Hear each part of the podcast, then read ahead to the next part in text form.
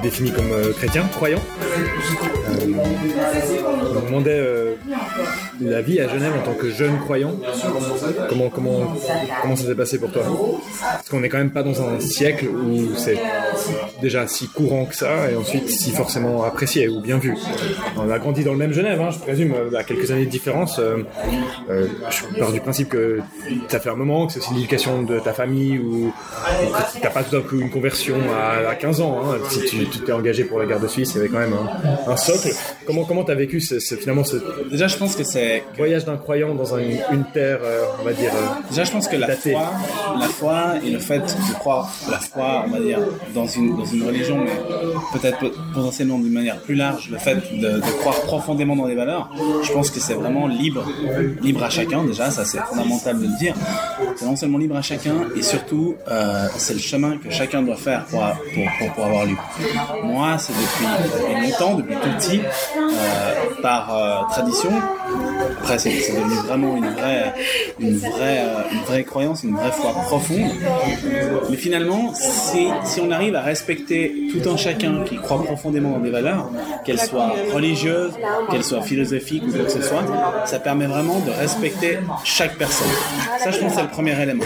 T'entends quoi par respecter? De respecter quelqu'un qui aura pas forcément les mêmes croyances euh, au niveau de la foi, mais au niveau Mais philosophique. vraiment le terme, ça, ça, ça veut, ça veut dire les quoi c'est- respecter les personnes qui sont musulmanes, de confession juive, de confession protestante, euh, athées, agnostiques, qui croient profondément dans, dans un grand tout, dans la philosophie euh, X ou Y.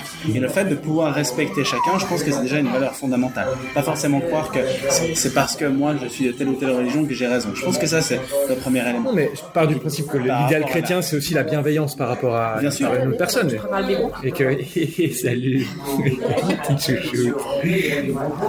ma, ma question, elle est vraiment plus, plus, sûr. euh, plus sur le fond de genre, qu'est-ce que tu veux dire? Parce que je pense que c'était un début de réponse par rapport au fait que premièrement je pense qu'on doit vraiment respecter tout le monde puis après dans l'état dans lequel on a grandi dans, dans Genève la deuxième chose elle est liée c'est que finalement dans une Genève qui est qui, qui- qui respecte qui respecte la laïcité ça dans, dans le domaine public on, on a une certaine contenance par rapport à ce qu'on estime être pour nous intrinsèquement de son fort intérieur juste mais en même temps un respect de ce que les gens croient dans le privé d'une manière personnelle comment tu concilies les deux en fait?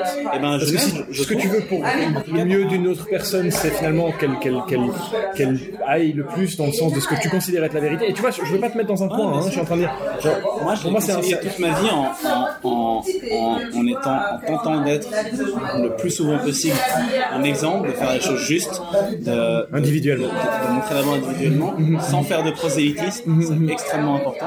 Que ce soit, euh, que ce soit à l'armée, que ce soit dans mes activités autres, que ce soit au travail, et, et, et toujours avoir le sourire, toujours être profondément touché par cette, euh, cette, euh, cette beauté de la vie qui nous entoure, en faisant les choses Littéralement. selon, selon nous, qui sont justes. Jamais imposés, mais convaincre. Convaincre par l'exemple, mais sans, sans forcer la main. Et avec ce respect, pour re- revenir à la question, ce respect que j'ai toujours trouvé à Genève, je pense qu'il est fondamental. Parce que finalement, euh, sur certaines parcelles du domaine public, ben, on va se respecter les uns les autres. Finalement, c'est un socle, un socle commun. On a un socle commun de valeurs, on a un socle, commun de, de, de, traditions, de choses qu'on fait ou qu'on fait pas. Et puis, sur ce socle, chacun fait des concessions. Quelqu'un euh, euh, voudra faire trop, ben, il fait un tout petit peu moins pour être sur le socle. Quelqu'un voudra faire rien et il fait un tout petit peu plus pour être également sur le socle. Et je pense que cette beauté-là, elle, elle permet à chacun d'être d'être correct. Le cas dans, la dans laquelle j'ai j'ai pu suivre une éducation catholique à, la paroisse euh, Saint-Paul euh, en faisant euh, le, catéchisme, la communion, la, la, la communion, la confirmation, tout le suivi religieux, tout en, tout en clair dans un cadre excessivement clair. Bah, le domaine public, l'école, bah, voilà, on a un certain respect, on parle des sujets, mais on n'impose pas. Et je pense que ça, c'est le juste milieu. En tout Dans laquelle j'ai grandi. Et je pense que c'est pour moi aussi fondamental au niveau des valeurs, aussi au niveau politique, de respecter l'autre, premier élément. Le deuxième élément, de, laisser à chacun le libre choix euh, de, ses différentes croyances, quelles qu'elles soient, mais tout en gardant ce socle commun sur lequel on se base pour construire une société où tout le monde se respecte. Et je pense que ça, c'est très important. Si on arrive à plus avoir ce socle, on n'est on, n'est pas forcément suffisamment solide pour construire l'avenir, construire le futur d'une manière correcte. Et des fois, euh, enfin souvent même, je pense qu'il faut se battre pour maintenir ce socle, à rappeler l'existence de socles communs, de valeurs communes sur lesquelles tout le monde se base, sans tirer la corde à gauche ou à droite. Typiquement, comme par exemple, euh, pendant des siècles, euh, il y, a, vraiment une, bataille entre les catholiques et les protestants. Concile Vatican II, on trouve un juste milieu. Et Genève se, se déroule pas mal. On a pu euh, récemment faire une, une, messe catholique dans la cathédrale protestante. Il y a de plus en plus euh, de mariage entre les différentes, entre les différentes confessions. Je pense que c'est quelque chose qui est vraiment la marque du respect commun. Ce qui est important, c'est de maintenir ce socle. Et ce socle, on le maintient de deux manières. La première manière, c'est l'éducation qui est fondamentale. Et puis la deuxième manière, c'est vraiment de, de, de, laisser les personnes, dans le cadre familial, privé, euh, avoir justement le libre arbitre de chacun en montrant la voie. Pour moi, on va trouver le juste milieu. On ne pas simplement partir du principe ah chacun fait ce qu'il veut, etc. Euh, mon enfant décidera plus tard. Euh, il faut trouver le juste milieu entre obliger et laisser tout faire. Et c'est vrai que des fois c'est un peu un peu compliqué. Mais euh, typiquement expliquer les choses aux gens, laisser le libre arbitre en faisant une vraie formation sur tous les sujets, qu'ils soient religieux ou autres, permet après d'avoir le libre arbitre et puis d'avoir des gens qui sont aptes à décider, conscients du socle commun et qui veulent grandir et puis avancer dans la favorable à un, cours de religion au pluriel euh, au niveau, par exemple, je sais pas, secondaire 1 euh, Je pense que c'est un truc que je voulais lancer avec des potes en tant une initiative cantonale pour faire des cours de religion parce qu'après on n'en sait rien. Et puis, je pense que le problème, surtout dans, dans, un canton comme Genève, c'est qu'il y a certains mots qui sont, qui sont qui, pour moi déjà, de base, dans un débat philosophique, ce qui est fondamental, on peut discuter de tout, mais ce qui est fondamental, c'est pouvoir clarifier avec l'entier des acteurs qui vont participer à la discussion quelle est la teneur des différents définitions qu'on utilise, quelle est la définition de ce qu'on fait. Presque ça, tu résumes presque le débat philosophique par exemple. de manière purement euh, euh, pratique. Moi, je me rappelle, euh, j'avais les cours de catéchisme et euh, les cours sur la création de la Terre d'un point de vue purement scientifique, etc. en même temps. Et, et en fait, bah, moi, ça m'a complètement perturbé parce que j'avais la conclusion qu'il y avait forcément un des deux qui parce que ça se contredisait un peu trop. Et, j'ai l'impression que fais un cours en expliquant toutes les différentes religions, c'est presque très difficile pour une personne d'avoir la foi parce que c'est tellement objectif. Alors que d'avoir la foi, finalement, c'est quelque chose qui est beaucoup plus émotionnel, qui est profond. Et de rendre ça tellement objectif, en fait. Euh, Déjà, tu forcerais la contradiction, et puis après, ce serait juste euh, plus du tout émotionnel, en fait. C'est ça. Quelque chose de. Et moi, c'est un petit peu le sentiment que ça me donne à faire des cours de religion. Et je pense que ce que, ce que dit Fanny, c'est assez intéressant parce que finalement, vu qu'il y a une difficulté d'avoir l'entier des acteurs qui se mettent d'accord sur la définition des termes utilisés, finalement d'utiliser ce, terme de cours de religion, ça porterait plus à préjudice le projet que la globalité de quelque chose. Je pense que ce qu'il faut, ce qu'il faut vraiment intégrer, c'est que trop peu, trop peu, je pense, dans l'école publique à l'heure actuelle, on a des possibilités d'expliquer des choses pratiques aux gens, mais en général. Plutôt qu'un cours de religion, je pense que c'est un cours typiquement bah, d'histoire euh, sociétale, de comment se passent les choses, comment ça se déroule, explicatif euh, au niveau global de qu'est-ce qu'il est, etc. Tout en restant, en restant neutre par rapport à ce qu'on impose, mais en expliquant les choses de manière claire. Finalement, ce que fait, ce que fait, ce, que joue le rôle du, catéchisme.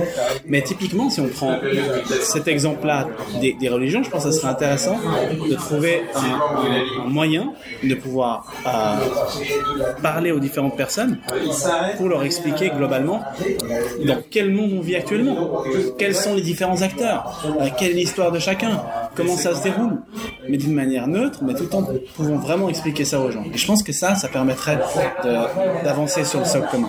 Mais si on prend un autre exemple, typiquement au niveau, au niveau politique, au niveau des institutions, c'est vrai que c'est trop peu, je pense que c'est trop peu abordé, et puis on a un peu deux éléments factuels qui le confirment. Il y a énormément de, jeunes personnes qui, sont excessivement abstentionnistes.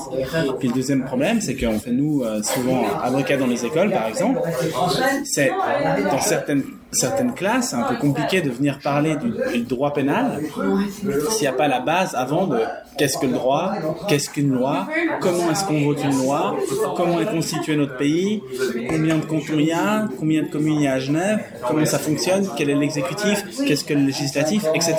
Et je pense que ça se combine parce que souvent on se concentre sur des, des capacités, on va dire intellectuelles ou cognitives. On va faire des maths, on va faire du français, etc. Mais il y a toute une partie aussi qui est des fois mise de côté. Euh, dans quel monde on vit, comment on se comporte, qu'est-ce qu'on fait. Et, et finalement, c'est vrai qu'il y a un développement au niveau sociétal qui est, qui est différent, puisque ben, l'école joue plusieurs rôles. Euh, les parents souvent, ben, aussi de la classe moyenne, mais d'autres ben, sont pris les deux par le travail. Il y a des difficultés aussi d'être souvent là.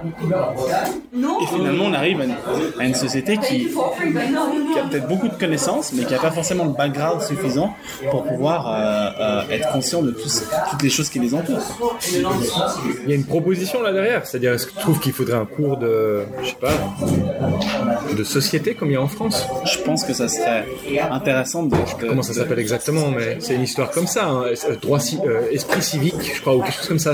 Il y, a, il y a quelque chose, il y a quelque chose, euh, sauf erreur dans le, dans le, je suis pas spécialiste, mais au niveau, au niveau du DIP à Genève, mais je pense qu'il y a, il y a quelque chose dans le, dans le parcours au niveau du secondaire.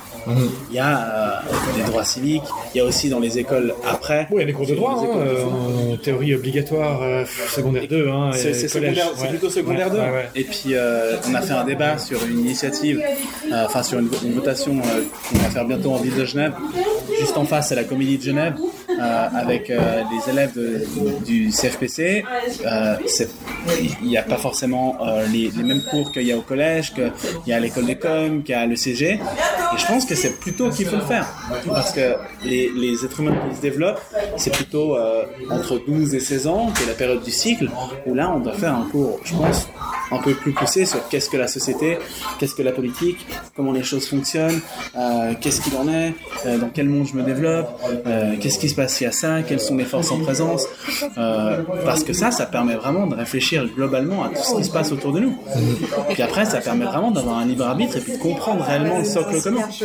Mais si on laisse exclusivement euh, l'école faire les choses, que il y a de plus en plus de, noyaux familiaux qui font plus forcément le même travail qu'avant parce que il faut voir les choses en face. À l'heure actuelle, pour une- un couple de la classe moyenne, c'est compliqué de trouver un logement, c'est compliqué de joindre les deux bouts, c'est compliqué de payer toujours toutes ses factures, mais en même temps d'être présent à la maison. Euh, c'est compliqué de trouver une place en crèche, donc on doit s'arranger, mais en même temps il y a des difficultés d'arrangement au niveau de la majorité des jobs pour un pourcentage. Enfin, il y a plein d'éléments qui finalement reviennent à ce que, ce que, je veux dire dès le début et ce que je me rends compte depuis, depuis quelques temps, c'est qu'il y a, y, a, il y a peu de fois une vue d'ensemble globale qui est prise par rapport au problème. On va dire, ah, c'est dommage, les jeunes entre 18 et 25 ans vont pas voter. Qu'est-ce qu'on peut faire pour qu'ils aillent voter Ah, ben, on va créer des groupes, on va créer des associations, etc. Mais ça suffit pas. C'est presque un peu trop tard. Et, et, et, et c'est des éléments de discussion qu'il faut avoir. Le problème, il est global. Mais euh, t'es euh, officier, euh, capitaine sauf erreur à l'armée. Le principe de base de la gestion d'un problème complexe, c'est de le saucissonner, n'est-ce pas? Est-ce que c'est pas ça qu'on essaie de faire En disant, bon, ok, alors si on prend le problème global, on n'aura que des réponses globales qui n'auront aucune conséquence finalement pratique sur le, fond. On prend les questions et les réponses au cas par cas, et c'est ce que vous faites en politique finalement. Sauf erreur, hein, euh, vous, essayez de réduire le problème complexe qui est impossible à appréhender en des petits cubes qui sont peut-être potentiellement les uns après les autres solvables. Pourquoi est-ce que pourquoi est-ce que pourquoi est-ce que c'est quelque chose qui te dérange en fait dans la manière d'apprendre le problème? Pourquoi est-ce que tu dis ça manque de globalité? Mais ça veut dire quoi en fait concrètement? Moi j'essaie de La réponse, est assez claire. Quelle différence entre un système hiérarchique militaire et une politique de, conciliation qu'on a en Suisse, euh, comme on la vit dans la démocratie actuelle C'est que au niveau militaire, dans un niveau hiérarchique, que ce soit un emploi, que ce soit l'armée, il y a un chef. Pour une compagnie, c'est le commandant compagnie. Pour un bataillon, c'est le commandant bataillon, etc., etc. Un chef, il va garder, avoir et garder la vue d'ensemble globale sur le problème, saucissonner les différents problèmes, décider avec ou sans ses subordonnés selon le mode de commandement de la manière dont on va gérer tous les problèmes pour finalement gérer le problème global il y a un chef et il y a une, il y a, il y a, il y a, il y a une perspective qui est relativement claire. C'est pas ça qu'on attend d'un politicien Dans l'exécutif, par exemple Ce que moi j'attends de la politique, ce que moi j'essaye de faire, ce que je remarque, c'est avec les luttes interpartisanes de plus en plus profondes qu'on a à l'heure actuelle, avec la difficulté factuelle de certains collèges exécutifs à, ne faire qu'un, finalement, à jouer le rôle de cette tête, finalement, effectivement, on saucissonne les problèmes avec potentiellement une vue d'ensemble qui est gardée à un moment, mais cette vue d'ensemble, soit elle est perdue, soit on a la tête dans le guidon du problème saucissonné X sans garder les autres problèmes. Et on va se concentrer. Pour moi, c'est assez simple, parce qu'il n'y a pas de d'avoir une tête qui garde la vue d'ensemble, qui fait le pas en arrière suffisant pour justement pas avoir la tête dans le guidon. Donc, qu'est-ce qu'il faut? Alors, euh, on arrête les exécutifs à plusieurs, euh, on fait un conseil d'État avec un chef. Il y a deux solutions. Il y a effectivement, euh, au, niveau historique, il y a le fait de faire un conseil d'État avec un chef, si on parle d'un canton, ou alors, ce qui est absolument inimaginable et pas du tout ce qui est représenté, ou alors, on fait en sorte de mettre des personnes qui sont capables de discuter ensemble, qui sont capables de trouver des compromis, qui ont la capacité de s'entendre ensemble, d'avoir finalement si on prend le canton à nouveau, un conseil d'État, un exécutif qui discute, qui s'entend et qui va dans le même sens, même si les discours sont différents, les solutions apportées sont différentes. Et puis après, bah, ça va de pair euh, au niveau politique avec un législatif qui euh, travaille ensemble pour solutionner ces différents problèmes avec un même but. Et après, dans les différents problèmes saucissonnés, là, on travaille, on discute, on fait des compromis, on cherche finalement le socle commun qui permettra à tout le monde d'être d'accord pour trouver un projet qui convient à tout le monde. Et pas à pas on construit sur ce socle finalement avoir une maison qui tient la route et qui est solide. Ça, c'est la théorie. Et la réalité euh, factuelle, c'est que de plus en plus, avec des luttes interpartisanes, des volontés de se mettre en avant, pourquoi de plus en plus?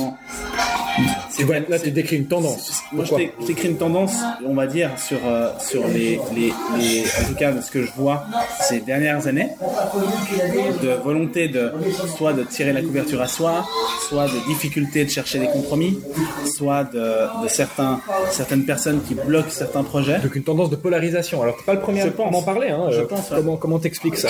Moi, j'explique pour le canton de Genève pour, pour, pour deux raisons. Je pense la première, c'est qu'on est relativement proche de la France et que c'est historiquement et euh, on va dire d'un point de vue sociétal assez typique de ce qui se passe. On peut le voir avec euh, les débats sur les, sur la réforme euh, des retraites actuelles. Mhm. On va dire c'est quand même complètement fou de se dire que des députés français ont menacé de mort certaines personnes, que des ministres se sont sentis mal, qu'il y ait des cris, qu'il y ait des choses d'adolescents qui sont faits dans, on va dire, une puissance nucléaire mondiale qui va discuter d'un projet sociétal majeur pour l'avenir des gens. Ça, ça fait pas partie de la politique, ça, ce côté un peu opéra bouffe, théâtre, pas seulement rationnel, mais aussi d'émotionnel, justement, hein, aussi un petit peu de... Finalement, c'est des êtres humains qui travailler ensemble, donc l'émotionnel doit rester.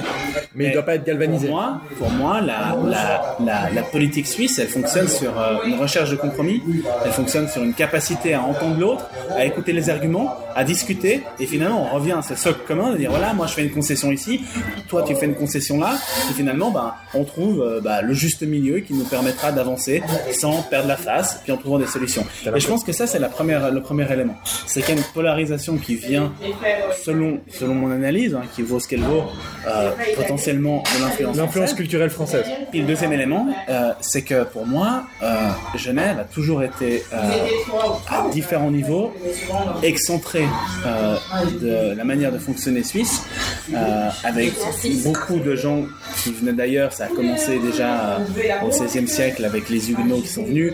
Ça, ça s'en suivi. On a, une, on a une capacité vraiment à, à, à, générer des choses, mais il faut du temps, il faut de l'énergie, il faut ce socle commun qui, se maintiennent. Et c'est vrai que d'être autant excentré, on va dire, d'autres régions de Suisse euh, qui sont finalement entourées de, cantons qui, voient plus ou moins les choses comme, comme eux-mêmes le voient, fait peut-être aussi, selon mon analyse, en sorte que Genève s'excente d'une volonté de, de, de, faire de la politique comme on en fait en Suisse, finalement. Donc finalement, c'est un peu un, un, catalyseur, en fait. La deuxième raison que tu as donnée, c'est un catalyseur du premier. C'est-à-dire, on est influencé par cette culture française de la polémique, et puis en plus, de... on a un peu une volonté propre de vouloir faire différemment. Ouais, ouais. Et je pense que c'est libre à Genève de faire ainsi. Ça, ça, fonctionne. On a, on a tous les éléments pour être, pour, pour réussir. On a, on a des, des, des, des, recettes fiscales qui fonctionnent. On a une qualité de vie extrêmement intéressante.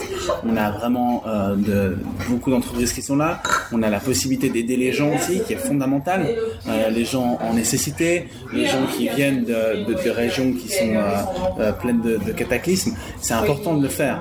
Mais je pense qu'il faut vraiment pas perdre de vue le la, principe du compromis en fait. Le, le, principe du compromis qui est finalement pour moi le centre de la politique suisse, qui est le fait que finalement il faut pas l'oublier. Si on veut que quelque chose fonctionne, il faut que tout le monde tire à la même corde. Et que si on a, que ce soit un exécutif ou un législatif qui euh, est pas forcément euh, conscient de la nécessité d'avancer de, de, sur des sujets, mais à la tête dans le guidon sur chaque chose, finalement tout le monde part un petit peu à gauche, à droite, et qu'on arrive à des, à, à des problématiques. Ça, on le voit au niveau euh, micro. Hein, J'imagine quand même dans la politique communale, tu vois qu'il y a des différences. Il y a des, des gens qui veulent tirer la couverture, des gens qui. Euh, il y a aussi une question d'ego. Bon, ça, je pense souvent quand même dans ces domaines, euh, quand même relativement. Euh, je sais même pas quel objectif donner, mais dans, dans plein de domaines, high-end un peu, le droit, la politique, la science. Bah, il y a un peu cette tendance à l'ego, mais il y a aussi une tendance à la polarisation. Ça, on la retrouve partout. On la retrouve aussi au niveau plus macro à Berne, par exemple, où on se rend compte que la formule magique, la fameuse, bah, ça marche un peu moins bien que, que finalement la notion même de compromis fonctionne moins comme si on, comme si ce socle commun que tu que tu convoites et que que que, que qui, correspondrait en fait à l'amalgame de toutes les valeurs en fait qui nous rassemblent malgré nos différences bah il se délite en fait petit à petit avec les années. C'est possible. Pourquoi pourquoi est-ce est qu'on a ça? Parce qu'on n'arrive plus à avoir ce, ce... Ben, on revient à ce qu'on a discuté un peu au début c'est que le point central à jamais oublier quand on discute de, de ce genre d'éléments qui, qui est composé d'êtres humains c'est le facteur primordial. C'est l'être humain. -hmm. L'être humain, il est, il est, il est central. -hmm. Et tant qu'il y aura des êtres humains, eh ben, il y aura une nécessité de continuer le dialogue, avoir une communication suffisante, remettre les choses en question, discuter, que ça soit avec soi-même, dans un couple, dans une famille, dans une collectivité publique. Et je pense que le, le fait dialogue que ça se délite comme source d'humanité. Plein de fois dans l'histoire converti, plein de fois dans l'histoire helvétique, euh, plein de fois dans l'histoire helvétique, on a failli avoir une Suisse qui s'est délitée. Peu de gens connaissent l'histoire de, de, Nicolas de Flux, qui est devenu saint par après. Il a réussi à faire en sorte, à une période décisive pour l'histoire helvétique, que euh, les différentes personnes dialoguent ensemble, trouvent à nouveau un socle, et le fait que ça, potentiellement, maintenant, il y a une polarisation qui se voit aussi au niveau macro, mais même, mais même, mais même, mais même international, même, hein, au niveau international, c'est quelque chose qui est revenu. Il ne faut pas oublier qu'il y a des cycles dans l'histoire de l'humanité qui reviennent, qui repartent, mmh à des petits niveaux, à des niveaux moyens, à des plus grands niveaux. Et c'est un travail qui doit être continu, qui doit être fait constamment, de rechercher à nouveau le dialogue. On parle de la formule magique, mais elle a changé, elle a changé, elle, peut, elle, a, elle a, changé, elle va changer, elle peut potentiellement euh, disparaître, revenir. L'important, c'est que tout le monde se trouve, se, se, trouve sa place et puis que ça fonctionne. Mais c'est évident que si on polarise trop, si on laisse pas la place à des gens typiquement dans la politique de, de Berne au niveau national qui ont un certain pourcentage de voix des électeurs, d'avoir aussi aussi une place dans l'exécutif, mais on risque aussi de, de, de, de, se faire déliter finalement à la politique du compromis comme on la connaît. Mais c'est propre à chacun de devoir se battre, de devoir discuter et de devoir faire avancer ça pour que ça fonctionne. Pour toi, c'est quoi le c'est quoi le centre on représente le parti du centre, hein, c'est euh, euh, t'es euh, secrétaire général du parti Non, euh, président de la section euh, Ville de Genève. Président de la section Ville de Genève du Parti du Centre. Exactement. Ça, ça veut dire quoi en fait, le Centre Le Centre, c'est le nouveau nom du, du Parti démocrate chrétien. Ok, première sous-question, est-ce que tu regrettes ce changement de nom? Parce que je- j'entends dans ton discours aussi un discours euh, religieux, chrétien. Est-ce que tu regrettes le fait que ça, ça ait perdu finalement, ne serait-ce que le nom euh, de chrétien Alors, Euh, pour, pour Après, on répondre, parlera du démocrate, hein, mais pour répondre à la question, il faut, il faut pas oublier une chose.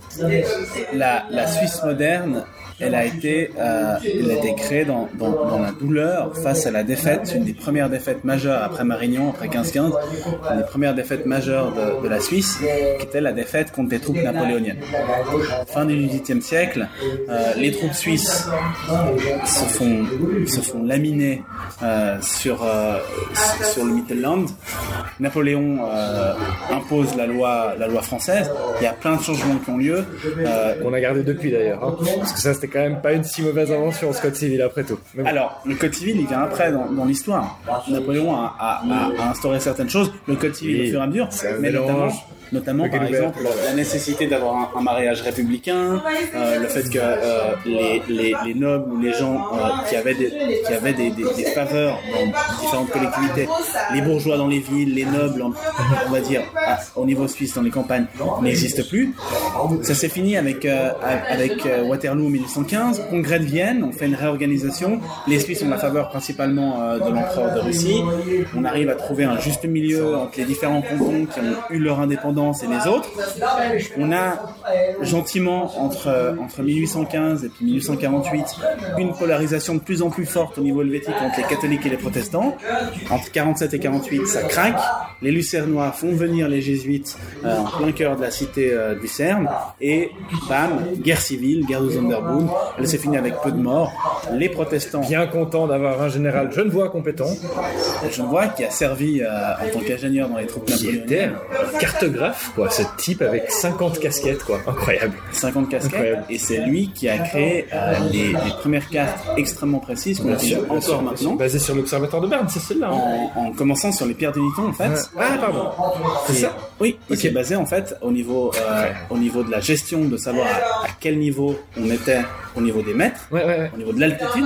C'est lui qui a tout créé et toutes les mesures sur les cartes helvétiques partent de la mesure des pierres du Niton. Pierre du Niton, c'est assez peu connu, c'est sur le bord du lac, sur la rive gauche, et en fait c'est un résidu granitique de l'énorme glacier du Rhône qui allait jusqu'à Lyon à l'époque. Et c'est tellement stable et tellement solide qu'on pouvait se baser. Après, il a commencé en prenant Pierre de Niton, euh, Rive, ensuite Salève, puis ensuite le Jura, et il a fait toute la Suisse comme ça, jusqu'à la pointe qui porte son nom à l'heure actuelle. Là où tu veux en venir, si je résume un petit peu, c'est euh, les conflits religieux ont un peu forgé euh, la plupart des difficultés rencontrées par la Suisse depuis les deux dernières À cette époque-là, siècles. Et donc, c'est ma question pr- principale était, bien sûr, j'y viens, Euh, mais le général, le général, Est-ce que tu regrettes euh, Le général la, la Dufour. perte du mot euh, le- chrétien? le, le général Dufour gère très bien la chose. Il empêche une explosion interne et une polarisation totale, mais énormément de cantons catholiques font de la résistance par rapport à une participation démocratique. C'est un peu la même chose, nouveau des cycles humains qui se passent après euh, 1870-1871 en, en- Italie. Vu que le pape n'a pas complètement accordé son accord pour l'Italie, beaucoup de religieux participent pas à la vie publique. Il se passe la même chose entre 1848 et puis euh, la fin du 19e siècle en Suisse. Beaucoup de, de- de- de catholiques, de cantons catholiques participent pas. Il y a des gens qui sont envoyés, c'est compliqué. Un des outils principaux pour trouver le bon compromis, laissé aux catholiques, c'est l'outil de l'initiative, qui est phénoménal avec le référendum, qui permet vraiment aux gens qui participent pas for- forcément à mettre en avant des projets, à discuter d'un projet de loi. Et ça, ça amène pas à pas une gestion qui ramène en moins de 50 ans un niveau de polarisation très bas et une participation démocratique. Tout le monde discute, tout le monde trouve un juste milieu. On- on trouve une solution pour le code civil, on met le code pénal au niveau euh, de l'histoire du droit, c'est passionnant, c'est finalement ce qui forge la Suisse, c'est une décision de se baser sur, sur du droit pour gérer les activités entre privés, entre publics, euh, entre forces publiques et privées. Euh, et, et, ça nous permet aussi d'avoir des outils démocratiques qui fonctionnent. À cette époque-là, le droit et l'armée comme fondement de cet État, le règlement de service d'ailleurs comme premier document fédéral, hein, incroyable. Un an avant la Constitution, le premier règlement fédéral, le règlement de service de l'armée. Exactement. Incroyable. Hein. Qui crée une armée quelle, quelle, quelle institution fondamentale, absolument, exactement. Qui après euh, mm. évolue en armée finalement fédérale. Mm. On perd petit à petit les, les régiments cantonaux et c'est passionnant comme histoire. Mais après, on utilise le droit pour finalement euh, selon l'idée euh, des protestants qui voulaient aussi une constitution, ben, on crée une constitution, on crée des principes qui sont reconnus, qui sont respectés, on discute. À cette période-là, il y a, euh, il y a, il y a, il y a deux, deux, gros partis. Il y a le parti des protestants et le parti des catholiques. Après, ils se scindent. Parti radical. Les, les, les, radicaux, finalement, au, au, au congrès, à, à, différents congrès entre la fin du 19e et le début du 20e siècle, l'aile gauche du parti radical devient les, les, socialistes. Puis à côté de ça, ben, le, le, le parti parti des, des, catholiques, le parti conservateur catholique, change petit à petit, se développe, devient au, au fur et à mesure du XXe siècle le parti démocrate chrétien. PDC. Le PDC qui en fait est euh, l'héritier euh, du parti en droite ligne du Zonderboom selon toute la démonstration que je viens de faire. Les changements, les changements de nom déjà existé. Le fait est qu'on doit s'adapter. Et le fait de changer de nom, euh, c'était dans une volonté d'adaptation au monde dans lequel on, on vit actuellement. Mm. Euh, la question c'est est-ce qu'on regrette ou pas le changement de nom?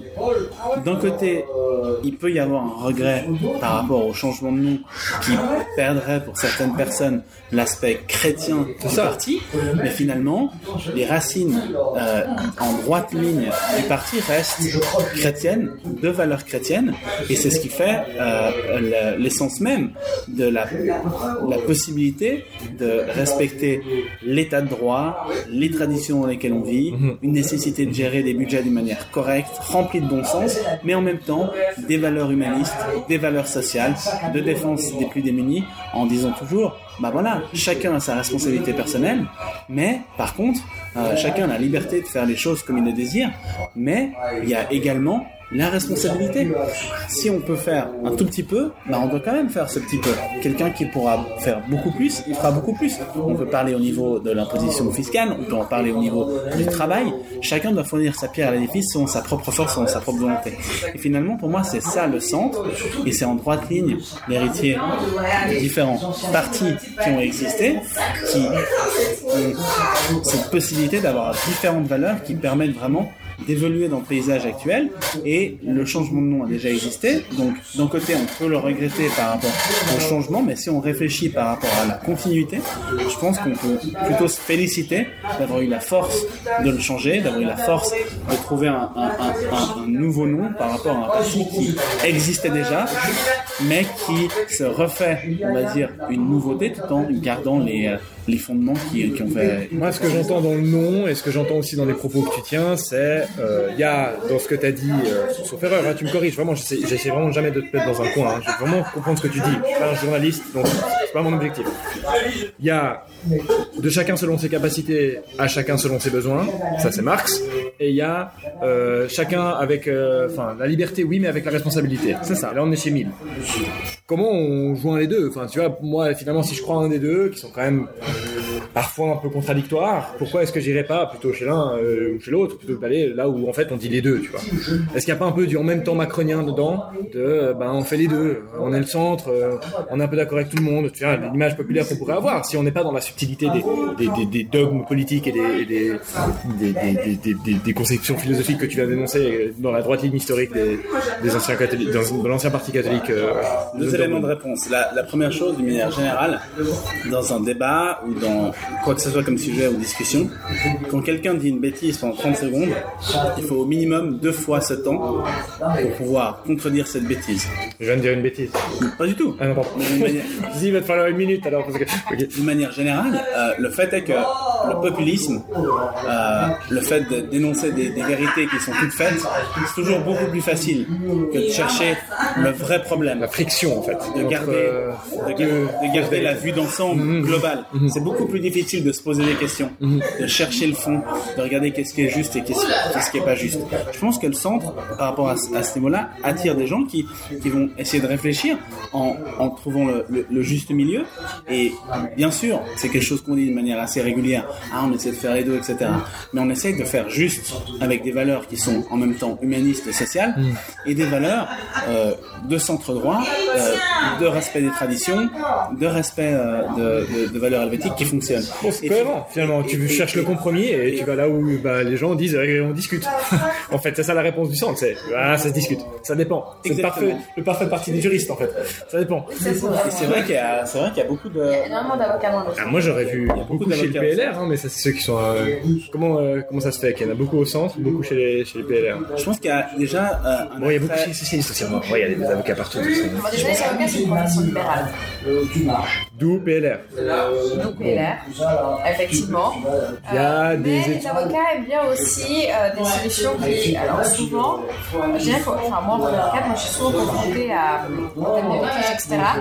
Et, et c'est vrai que j'arrive très souvent à la, à la conclusion qu'un exemple, euh, enfin, une, une solution modérée, négociée, un compromis, c'est c'est souvent ce qui marche le mieux. D'ailleurs, euh, sais, j'en Même si euh, je dois traverser. euh, à l'université ça m'a marqué, on m'a toujours enseigné une chose euh, pour, euh, résoudre un litige qui est tellement bref. C'est vrai que dans 90% des situations, t'as deux personnes par exemple qui se battent pour une orange. Tu te souviens d'un exemple? Moi, il m'avait beaucoup marqué. Deux personnes se battent pour une orange. Elles se battent, elles se battent, elles se battent, elles se battent. Puis je tu connais l'exemple, attends, c'est vrai. Et puis effectivement, si tu, si tu creuses un tout petit peu, tu vois qu'il y en a un qui veut euh, la pulpe pour pouvoir faire le gâteau et l'autre qui veut euh, la peau pour faire, je sais pas, un donc- pourri ou quoi que ce soit. Et au final, ils n'auraient pas eu besoin de se battre, ils auraient trouvé quelque chose qui, qui, qui leur permettait d'utiliser les deux. Et souvent, euh, dans les conflits que je peux voir en tant qu'avocate, au final, en travaillant bien mon client et si j'ai un bon avocat en face qui fait pareil, on arrive à trouver un accord. Je leur dis toujours qu'un bon accord est bien meilleur qu'un bon, euh, mauvais accord est bien meilleur qu'un bon procès. Et euh, bah, finalement, en politique, c'est souvent la même chose. Souvent, en fait, il y a des solutions euh, qui permettent de concilier les deux positions et finalement euh, d'arriver à quelque chose de, de super constructif parce que tout le monde est d'accord. Puis on a un projet qui peut-être meilleur que s'il était que de, euh, de la volonté de l'un ou de l'autre. Parce qu'il n'y a pas juste le moment où tu prends la décision, et aussi après la mettre en place, la mettre en œuvre. Et qu'elle Ça, soit si les deux acceptée. sont d'accord, bah, Qu'elle soit acceptée. c'est ça. Et c'est souvent plus difficile euh, dans l'histoire de l'humanité de. Ton exemple du judo, de la salle de S'imposer judo est très intéressant là-dessus. Peut-être dis non, vas-y, passe, passe, passe. Je passe. Toi, tu voulais l'école pour pouvoir faire ta salle de judo, et puis je sais plus qui voulait l'école pour pouvoir faire un accueil parascolaire pour les enfants immigrés. Exemple typique euh, politique, euh, discussion euh, par rapport à une nouvelle salle pour euh, la pratique du judo euh, dans le quartier des eaux vives. On apprend qu'une salle est libre, on demande, euh, le conseil municipal demande de faire une étude, et puis finalement, on se rend compte qu'il y a la crise ukrainienne avec la nécessité d'accueillir des enfants en, parascolaire. Tout d'un coup, ben, il y a deux acteurs qui, désirent la même chose, la même orange. La même salle. Et puis finalement, euh, au lieu de se battre pour, euh, pour, euh, pour que les deux aient, aient l'orange complète qui leur servirait pas forcément, mais il y a une discussion, il y a une mise en place d'un- vrai dialogue et, et, et, et la possibilité pour, euh, pour, pour la ville de Genève d'utiliser l'étage du haut de la salle pour faire le parascolaire et la possibilité pour le judo d'utiliser le bas parce qu'il y a plus d'espace pour la salle de judo. L'avantage, c'est que les élèves pourront aller au parascolaire et faire du judo. et finalement on gagne beaucoup mieux. Et ça c'est un exemple typique que bah voilà le, le centre a pu amener au niveau du dialogue. Et je pense que beaucoup de gens, par rapport à la question des avocats, beaucoup d'avocats euh, ont fait de l'histoire du droit, le voient tous les jours et se rendent compte de cette de cette euh, de ce fait-là que vient dire Stéphanie et que finalement c'est beaucoup plus facile pour qu'une pour qu'une solution passe. Tu parlais de Macron juste avant. Pour moi, je pense que c'est beaucoup plus facile que les gens adhèrent à ton idée, soient d'accord, que tu aies fait un vrai travail derrière pour être sûr que tout le monde veut ce qu'il veut et qu'il n'y ait pas de non-dit, avec une vraie communication claire, nette, précise. Et là, les gens vont adhérer. Si tu imposes, si tu obliges, c'est toujours compliqué. C'est pour ça, pour, pour moi aussi, dans la démocratie suisse, et puis la manière de faire de la politique, c'est très difficile d'interdire, de censurer, euh, d'obliger certaines personnes. Il faut vraiment aller dans le compromis, parce qu'autrement, c'est difficile que tu aies un camp ou l'autre qui, qui, qui, ne disent rien, finalement. Et puis, vraiment, pour le respect de tout le monde, je pense que c'est important de le faire. Je pense que beaucoup de gens sont attirés par ce parti, euh, en tant qu'avocat, mais aussi à d'autres niveaux, parce que tu, tu as, une vraie possibilité de dialogue, que ce soit dans les, dans les assemblées euh, des délégués, dans les assemblées générales, que ce soit en politique. Souvent, les sujets sont beaucoup moins tranchés que dans d'autres partis parce que on discute, on trouve des solutions, mais après, la, contrepartie, ce qui est un point des fois négatif, c'est que c'est beaucoup plus dur de convaincre les gens d'avoir euh, un, vrai dialogue parce que c'est plus facile de dire blanc ou noir. Trouver du gris, c'est toujours plus compliqué. Respectivement, ben, l'exemple de quelqu'un qui parle de quelque chose pendant 30 secondes, ben, il va falloir deux fois le temps pour euh, lui expliquer que c'est pas forcément comme ça. Ça, c'est un... cette idée de lutte avec la vérité pour la trouver, c'est un principe religieux aussi. Hein. Se faire Jacob hein, sur le pont avec l'étranger, c'est ça. Hein. C'est l'idée de, ben, on ne sait pas en fait ce que c'est la vérité et c'est le dialogue qui l'amènera. Un des trucs que m'a appris l'armée, et je leur serai reconnaissant pour toujours grâce à ça, c'est qu'en fait, j'ai l'impression, hein, c'est peut-être naïf, mais c'est que tu, en fait, tu peux. La raison pour laquelle tu t'entends pas avec une personne, c'est parce que tu la connais pas assez. Et ce qu'il faut, c'est juste du temps, plus de temps. Et vraiment, il y a des personnes avec lesquelles que j'ai le plus haï de ma vie, c'était soit des subordonnés, soit des supérieurs hiérarchiques. Enfin, c'était souvent dans le cadre militaire parce que t'as le stress, t'as le, t'as tout, enfin, tu connais. Et en fait, il n'y a jamais eu un moment où je me suis dit, allez, lui, tant pis, euh, de toute façon, ça sert à rien et il n'y a aucune chance. On va toujours continuer et puis bah, t'es obligé, tu vois, t'es forcé d'être ensemble. Et au bout d'un moment, ça marche. Au moment, il y a un truc qui se, qui se déclic et, ça- et ça- et ça fonctionne en fait. Et ça, ce qui est passionnant incroyable parce que ce qu'ils cherchent pour ça, ce qu'il faut, c'est le dialogue. C'est tout le temps la discussion. Comme, comme, Ce qui marche, mais par contre, ce qui est problématique en politique, c'est qu'en politique, pour faire lire, ce qui marche mieux, c'est les coups d'éclat. Mais est-ce que c'est vrai ça? Parce que franchement, j'ai du mal à y croire. Moi, j'ai- l'impression. Ouais, mais c'est ça. Mais bon, qu'est-ce que tu veux Je euh, vais prendre un petit moment. Moi, j'ai- du mal à croire ça. Moi, j'ai un peu. Là aussi, je suis peut-être un peu naïf, mais j'ai l'impression que tu. On a quand même une population qui est éduquée, et qui, qui de plus en plus saisit la nuance. Putain, on, regarde des séries euh, Alors, qui durent 6 saisons, euh, de types qui regardent pendant 60 heures un, un- un personnage complexe évoluer. Enfin, regarde, Breaking Bad, on n'est pas dans le blanc et noir. Euh, euh, Game of Thrones non plus, et c'est les séries les plus populaires. On est dans du truc, c'est pas du, c'est pas manichéen. C'est des personnages qui sont des méchants typiques des années 60 et qui en fait non, c'est plus complexe que ça. C'est des types, ils sont plus subtils et les gens aiment ça. Moi, j'ai l'impression qu'il y a un changement. Peut-être c'est la démocratisation de l'information, mais j'ai l'impression qu'il y a un changement. Là, depuis 50 ans, genre J'ai l'impression qu'il y a, euh, par exemple, les gens veulent un plus qu'on leur donne nouvelle génération. 3 minutes de bullshit. Nous, mais ceux qui ont la vingtaine actuellement, etc., euh, ils se posent quand même beaucoup de questions. Et euh, ils révolutionnent beaucoup de choses. Ils révolutionnent déjà le monde du travail.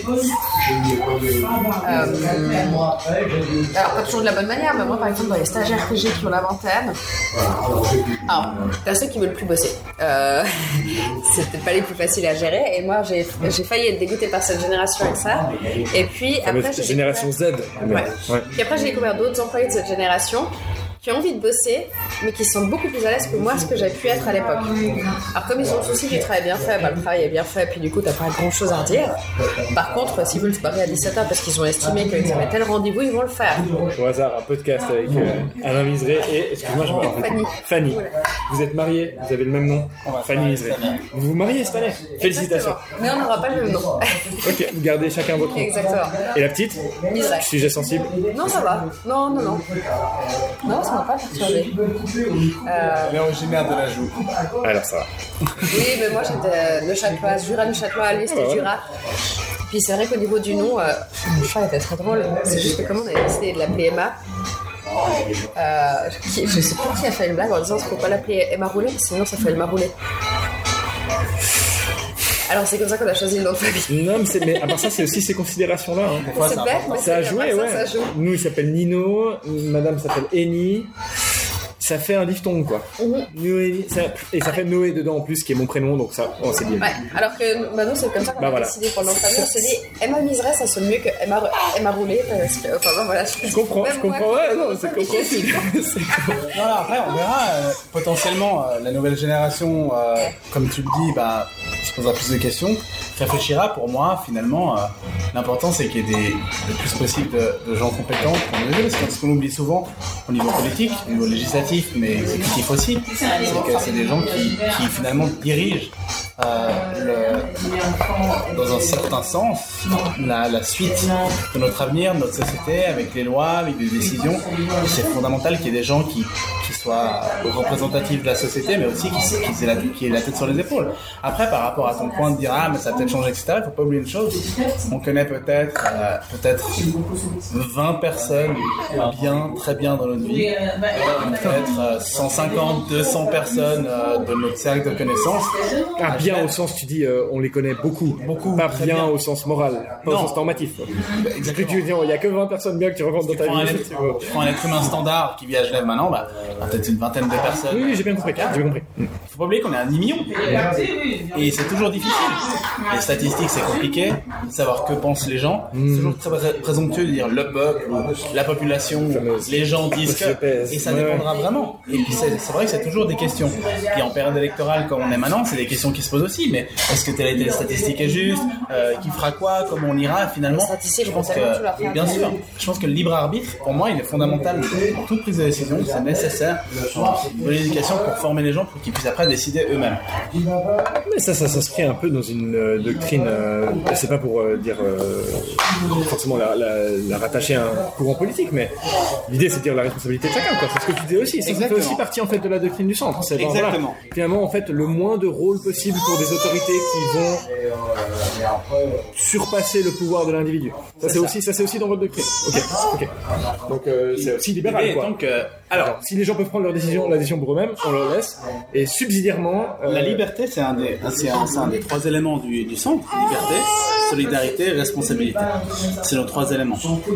Après, il faut pas oublier que la solidarité, ben, sans responsabilité personnelle, ben, ça crée des gens qui sont dépendants, dépendants de l'État, dépendants de quelque chose. Ouais, c'est comme un exactement trois trois cercles qui doivent absolument se contrebalancer. la responsabilité totale sans solidarité, bah, ça crée des gens qui ont plus forcément confiance dans l'entier des, des, institutions. Mhm, mhm. Et c'est vrai que ces valeurs-là, bah, elles conviennent aussi énormément bah, aux avocats, mais à d'autres personnes. Parce que finalement, c'est pour moi la, base, euh, la base de la société dans laquelle on estime être juste pour la Suisse. Après, il faut pas oublier aussi une chose. Tu parlais de l'armée. Moi, je, je, partage complètement ton point de vue. Il faut pas oublier une chose aussi. Au niveau, au niveau sociétal en Suisse, on a la grande chance d'avoir un système de milice qui permet de brasser la population, qui permet de brasser les gens, qui permet de brasser les courants de pensée. Mais malheureusement, enfin, malheureusement, heureusement, selon les points de vue, le constat est que bah, l'article 51 de la Constitution suisse dit que c'est les hommes qui doivent faire le service militaire. Et, et c'est vrai que... une autoroute là. par, par, rapport à ça, je pense que le service de milice, comme tu l'as souligné, c'est un exemple parmi d'autres. Ton exemple, je l'ai vécu aussi.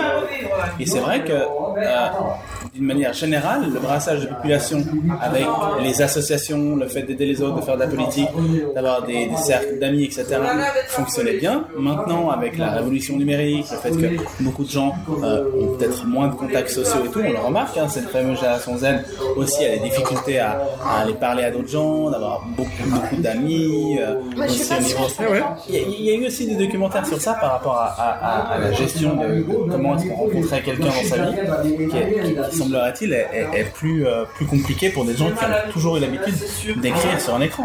Ça, ouais. Beaucoup de gens disaient, bah voilà. Euh, voilà verbal, quoi. Voilà. Et micro. Je crois que c'est un documentaire d'RTS, par, par, rapport à la drague de manière générale, mhm, mhm. qui, c'est quelque chose de plus compliqué d'aller parler des bisous, même si euh, les deux personnes seraient intéressées. c'est vrai que pour moi, c'est systématique aussi euh, bah, du, monde, du monde dans lequel on vit maintenant, positif ou négatif, c'est un fait.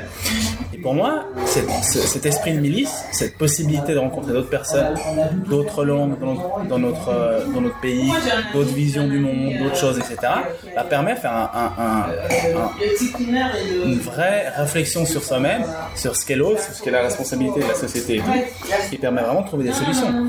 Et là, bah, typiquement, bah, par rapport à, cette problématique de l'article 59, euh, il y a une, euh, une, initiative actuellement qui est en cours de signature, qui est l'initiative pour un service citoyen, qui est extrêmement intéressante par rapport à ce point parce qu'il propose deux choses. Il propose de faire en sorte que l'article 59 soit modifié en en soulignant que les hommes et les femmes doivent faire un service de milice, et que ces services de milice, ça peut être à choix, l'armée, la protection civile, le service civil ou le service citoyen. À temps équivalent. À temps équivalent, selon ce que décidera le Parlement. La beauté aussi de l'initiative l'outil de l'initiative, c'est que euh, le Parlement peut décider, doit décider, doit discuter et voir qu'est-ce qui est le mieux. Peut-être que ça ne sera pas forcément à temps équivalent, peut-être que ça sera à temps équivalent. L'idée, c'est de faire en sorte que chaque citoyen qui a eu la chance de grandir dans notre pays et la possibilité aussi de connaître d'autres personnes de ce pays, mais aussi de rendre euh, quelque chose à ce pays-là solidarité d'avoir pu grandir dans ce pays, responsabilité de rendre quelque chose, et en même temps la liberté de choisir. Par contre, je vais faire l'avocat du diable, mais je viens de penser à ça maintenant. Pour moi, ça paraît difficile à mettre en œuvre si on voulait passer avec un congé parental. Parce qu'aujourd'hui, Une des, une des, une des les femmes avaient le congé maternité, mais les hommes l'armée. Et déjà, il y a une inégalité parce qu'on considère que le congé maternité c'est plus embêtant que l'armée, ce qui en soi n'est pas logique, hein, parce que l'armée ça peut être tout aussi prenant sur l'année qu'un congé maternité. une, une des possibilités ouvertes par rapport à ça, c'est totalement discutable par le Parlement, c'est de dire voilà, euh, potentiellement, bah, un service citoyen peut être constitué du fait de garder son enfant par la femme. Ça peut être constitué d'être pompier, ça peut être constitué d'être agent de sécurité. Voilà, il y a plein de choses qui sont ouvertes, c'est intéressant.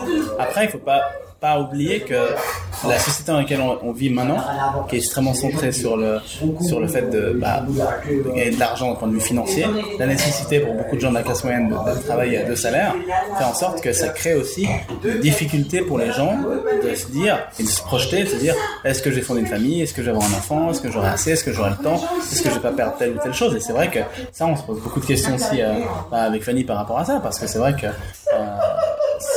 c'est- c'est difficile, sans forcément beaucoup d'aide euh, étatique, comme ce qu'il y a par exemple dans les pays scandinaves, de se projeter. Et finalement, bah, pour beaucoup de gens, bah, c'est un sacrifice sur d'autres choses, un sacrifice qui en vaut la peine. Je parle d'aide, mais c'est pas forcément d'aide. euh, voilà. C'est par exemple juste avoir assez de place de crèche. Ouais, on est d'accord, c'est pas forcément une aide financière. Ouais, C'est ça, puis c'est pas forcément être euh, effectivement, comment dire, perfusé par l'État. Non, non, je comprends bien. C'est juste avoir. Parce que moi, par exemple, en tant que femme, je, je suis un peu choquée en tant que femme indépendante. Bah, euh, mon assurance part de c'est une assurance privée, elle fait tout pour pas prester, donc je suis obligée de faire un procès pour pouvoir avoir euh, la période pré-naissance. Euh, les allocations maternité, elles me payent que sur mon bénéfice, donc ça couvre mes charges. Du coup, euh, parce que j'ai des filles qui fonctionnent super bien, donc j'ai un bénéfice équivalent à mes charges, qui est chouette. Pas normal. Voilà. Et puis, et puis, par exemple, si je décide de reprendre à 20 ou 30 Et pareil, avec Eric, pendant la période plus de congé Covid, il maternité. faisait, il faisait comment Il va Ah, parce que je peux Eric pas reprendre un certain taux, je suis obligée, c'est c'est tout ou rien. Au final, en fait, tout est fait pour que euh, tu fasses pas d'enfant ou alors que tu sois ruiné après le premier. Pour vous, c'était un choix difficile de ce point de vue purement logistique, on va dire. hein. Non, parce qu'on s'est organisé les deux, c'est ce qu'on désirait aussi. Ça demande de la planif, C'est quoi. un choix, mais c'est vrai que c'est pas forcément, c'est pas forcément autant clair que ça l'était peut-être avant, avec les points négatifs de, ce qui était avant. Mais c'est vrai qu'actuellement, euh, c'est aussi un point qu'il faut faire extrêmement attention. C'est pour ça que pour moi, le brassage au niveau du service de milice, il est fondamental pour continuer à avoir ce socle commun qui soit partagé par tout le monde, qu'il n'y pas de polarisation. Parce que c'est vrai que maintenant, ben, on a un peu l'impression que ben, si tu es de la classe moyenne, ben, ton choix c'est est-ce que euh, j'aurai assez pour partir en vacances ou est-ce que je dois faire un enfant? Parce que finalement, c'est quand même beaucoup d'engagement, beaucoup de, de choix qui sont des fois Bah, Au-delà de difficiles. ça, le choix des vacances. C'est-à-dire que nous, sans place de crèche, avec le salaire minimum à Genève, si on veut travailler les deux à plein temps, ce qui, ce qui serait un peu une nécessité, moi, pour maintenir mon étude, toi, pour maintenir aussi ton, ton activité indépendante, Ah, 80%, c'est pas une option. si, et c'est ce que je fais. Mais en fait, je fais un 100% sur Ouais, ouais, ouais, 80% d'avocate, ouais. Ouais, voilà. Ouais. Mais euh, j'arrive quand même à maintenir mon étude à flot. Et puis, en plus, j'ai pas du tout l'impression de gagner beaucoup. Hein. C'est pas, mon dé- c'est pas mon délire. Euh, Mais ça doit. j'aime bien, mais il faut quand même que je puisse payer mes factures, par contre. voilà. Et c'est vrai qu'avec le salaire minimum, si on n'a pas de place de crèche avant deux ans Genève, Ah ouais, là vous attendez deux ans là. Vous avez, Et on la famille, vous avez la famille derrière un peu ou bien non, pas vraiment. Euh, un petit peu sa maman. Mais du coup, on paye des nounous. Euh, puis avec le salaire minimum, Bah ouais. euh, ça nous revient. Bah, c'est un salaire, quoi. Euh, voilà. Et, et alors, C'est comme si t'avais un collaborateur, quoi. C'est ça. Et moi, je préfère maintenir mon activité lucrative parce que sur le long terme, c'est plus viable et puis mon activité se développe. Et puis, euh, Sinon, tu les perds, tes clients, comme tu le disais avant. ça, ouais. parce que si je dois recommencer, c'est 8 ans de travail. Ouais, ouais, c'est ça, c'est ça, Je commence à zéro, vu que je suis, je suis avocate depuis 8 ans, 9 ans maintenant. Mais, mais c'est vrai que euh, le fait de voir, et puis j'ai appris récemment, et ça, ça m'a choqué, parce que je me dis, bah, peut-être on a plein de voisins qui ont eu des enfants, bah, on va peut-être partager la nounou. Ouais, Bah, c'est illégal. Pardon. J'ai appris ça euh, de Sandrine, ouais, j'étais choquée. Mais non, mais Elle m'a dit, en fait, Je vais pas dire les noms, mais j'ai entendu plein de gens qui font oui, ça. je sais. C'est illégal, mais Oui, pourquoi pourquoi? Parce que, en fait, si moi j'ai une nounou chez moi, c'est un contrat de droit privé. Par contre, si j'ai une nounou chez moi et que quelqu'un amène son enfant aussi, la nounou devient une maman de jour. Et une maman de jour, il faut un agrément. Et si elle n'a pas l'agrément, eh ben, c'est illégal. Et la nounou peut être sanctionnée et les deux parents aussi. Donc en fait, on est obligé d'avoir une nounou, on est obligé de payer 25 francs de l'heure parce que l'État ne suit pas avec les places de crèche. Et puis il y a le salaire minimum qui a été voté à Genève. Je suis pas forcément. Le salaire minimum, bon, voilà, moi je, moi je suis pour payer décemment mes employés, donc indépendamment du salaire minimum, je ne saurais pas payer 10 francs de l'heure. Mais, euh, C'est c'est exactement mon salaire. Mais je t'en prie, voilà. vas-y. désolé. Non, aucun problème. un, peu, un peu moins, même. Je dirais à Neuchâtel, c'est pas marrant. ouais. Oui. Mais vas-y, mais je t'en prie. Mais, euh, mais le fait qu'on me, que l'État soit à la fois tellement invasif dans ces questions, mais en même temps tellement peu aidant, en fait, qu'on se retrouve quand même dans une situation complexe parce que payer nous 25 francs de l'heure pour s'occuper de notre seul enfant, puis de pas pouvoir dire à ton voisin, ah bah super, t'as aussi un petit enfant, tu veux aussi le faire garder, bon, on partage moitié-moitié, puis on fait garder les deux ensemble dans mon appartement, c'est chouette. Bah, Il y a un moment. Ça aucun où- sens. Aucun sens, c'est. En fait, ce qu'on se rend compte, c'est par rapport. on on Mais c'est ce genre de législation, tu dis, ça part d'un bon sentiment. Probablement que c'était une mesure, une, une situation sociale où il fallait protéger ces personnes qui étaient maman jour, qui n'étaient pas déclarées ou je sais pas quoi, donc Oui, tu rajoutes moi, une autorisation pour. j'appelle- Sûrement. Moi, c'est ce que j'appelle faire le coup de filet trop large. C'est souvent le risque. sûr de ne pas oublier une situation où on, on vise mille souvent le risque. D'où, d'où le, la- le principe libéral, quoi. De genre, dans le doute, C'est ça. ben, Faut mieux pas tout régler. plutôt, euh, Sanctionner au cas par cas. plutôt un coupable en liberté que 19 ans en prison, quoi. C'est un peu cette idée-là, ouais. Et pour moi, c'est aussi assez, euh, assez significatif de ce que tu expliquais avant par rapport à la problématique de la vie d'ensemble. Pour moi, finalement, Euh, moi, ça va bien. Juste quelques petites secondes sur la terrasse. Ça marche.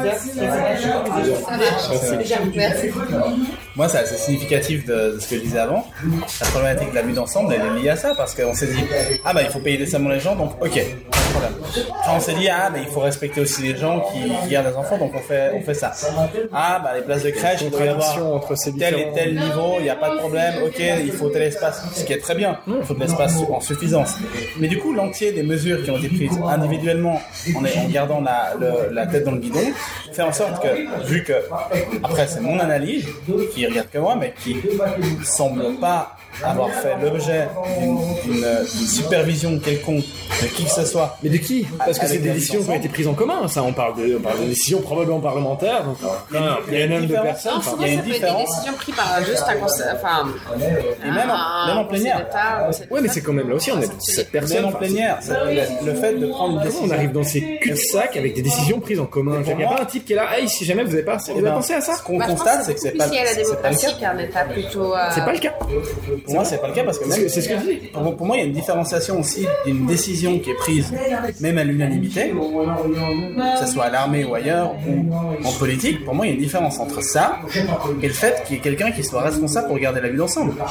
Le fait de prendre une décision à l'unanimité ou à la majorité, pour moi, c'est pas forcément euh, significatif aussi.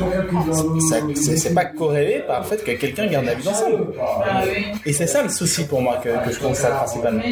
Et que finalement, c'est c'est important d'avoir, je le répète, mais bah, des gens qui parlent ensemble, qui discutent, qui ont un projet, qui, qui, se- qui- qui se mettent ensemble. Donc, si je, re- je reprends, donc ton objectif, c'est pas, alors, vraiment là, on parle vraiment purement abstrait hein, depuis le début, mais c'est pas une personne qui garderait la vie d'ensemble sur la totalité. Genre, tu, tu prônes pas un conseil d'État à une personne. Alors moi, mais tu dis ces sept personnes-là devraient, moi, à c'est elles la- sept. Pour moi, c'est à l'opposé de, de, de ce que, de, ce que je, de ce que je mets en avant et de ce que... On est bien d'accord. Ouais, on est bien d'accord.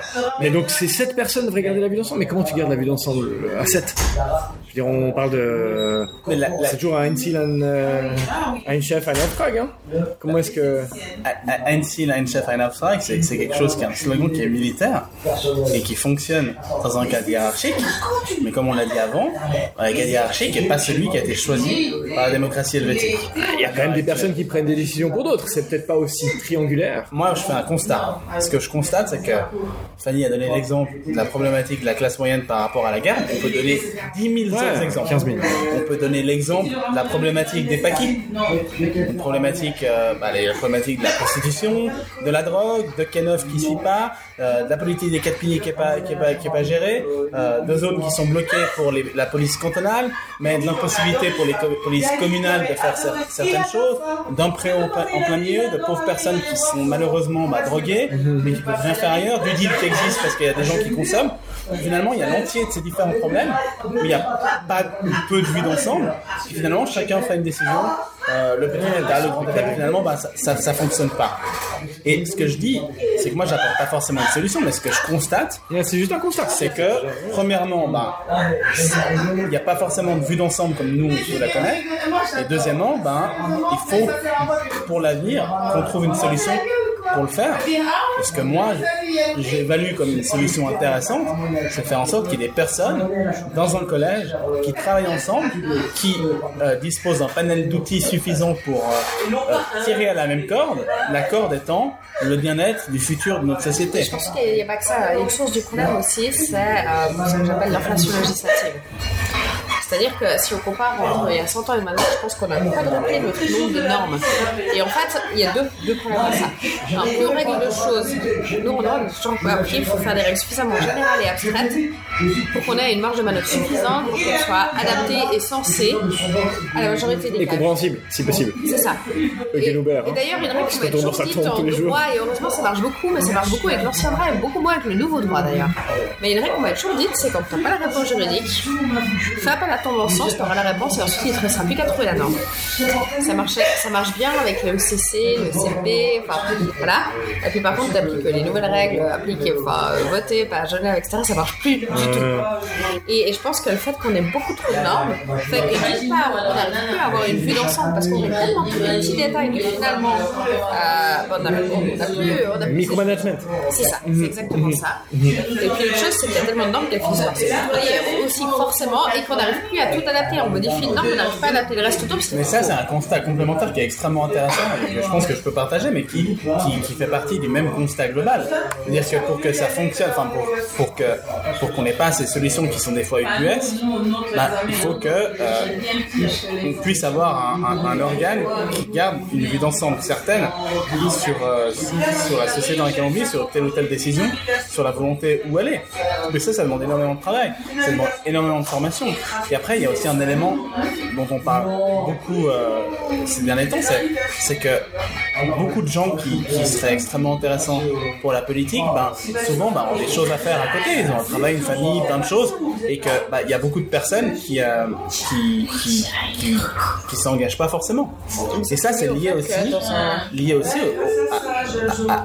au fait que dans la tradition suisse, on reçoit quelque chose de magnifique en étant ici en grandissant, mais on rend aussi à son pays. Et on peut le rendre de mille manières. On peut le rendre dans l'associatif, on peut le rendre en, en- en faisant, en faisant des enfants, on peut le rendre en faisant de l'armée, en faisant un service civil, on peut le rendre de mille manières. Et je pense que ça, il faut absolument pas qu'on le perde. Et je pense que de plus en plus, on a des difficultés, on le voit dans les médias, des difficultés de trouver des gens qui aident, euh, des gens pour euh, reprendre des associations. Et ça, il faut pas, il faut, il faut, il faut pas le perdre. Ah, mais ça, c'est dû à deux choses. La première, c'est qu'on est dans une société de presse-bouton. Pardon Moi, j'appelle ça la société presse-bouton. Presse-bouton. On clique et Ok. on a. Ok, ok. On clique et on a, mais tout doit aller tellement vite que finalement, moi, en tant qu'avocate, si je réponds pas aux mails dans, les, euh, dans la demi-heure, en général, on téléphone pour savoir pourquoi j'ai pas répondu. Et qu'est-ce que je vais répondre? Et puis après, on s'attend toujours à ce que, une fois que j'ai expliqué au téléphone qu'est-ce que je vais Tu répondre, reprends, évidemment. que je le fasse par mail Bien aussi, sûr, derrière. Voilà. Et donc, moi, j'appelle ça la société presse-bouton, c'est je et puis j'obtiens tout de suite. Il y a tout de suite un résultat immédiat. Euh, et du coup, forcément, bah, comme tout va plus vite, on n'a plus le temps de prendre, euh, bah, de prendre du temps pour faire ça. La deuxième chose, c'est qu'au niveau de la classe moyenne, qui était une classe qui était quand même pas, pas simplement investie en politique, hein, euh, qui avait beaucoup de bien la Suisse, euh, bah, au niveau de ces classes moyennes, travailleuses, euh, entrepreneuses, etc., ben, euh, il y a 50 ans, euh, par exemple, moi je vois très bien, hein, ma mère était à la maison, mon père travaillait, il rentrait, quand il rentrait le soir à 18h, il mettait les pieds sur la table, et puis quand il avait euh, une ou deux soirées euh, de disponibles, ce qu'il avait forcément, ben, il était reposé et serein. Aujourd'hui, on travaille les deux, et puis on rentre le soir à, 18-19h quand on a de la chance parce qu'on finit pas le travail trop tard, donc on fait les lessives, le, le repas, s'occuper des enfants, etc. Puis comme les deux travaillent, on fait les deux ça, les gens ont moins de temps. Mais elle est où la responsabilité de changer ça? Je veux dire, tu peux voir le système, le truc comme systémique, comme sociétal, etc. Mais Ah, Moi, j'ai l'impression qu'il faut juste que ça passe son temps, hein, comme, tout, euh, comme tout système. euh, euh, il finit par, par aller trop loin, par imploser, puis on revient à d'autres choses. Et puis c'est un tout petit peu. Que vous, en tant que, enfin, vous êtes quand même, je, je- ça, je vous vois comme un compliment, des jeunes professionnels. Ça fait pas 40 ans que vous êtes dans votre carrière.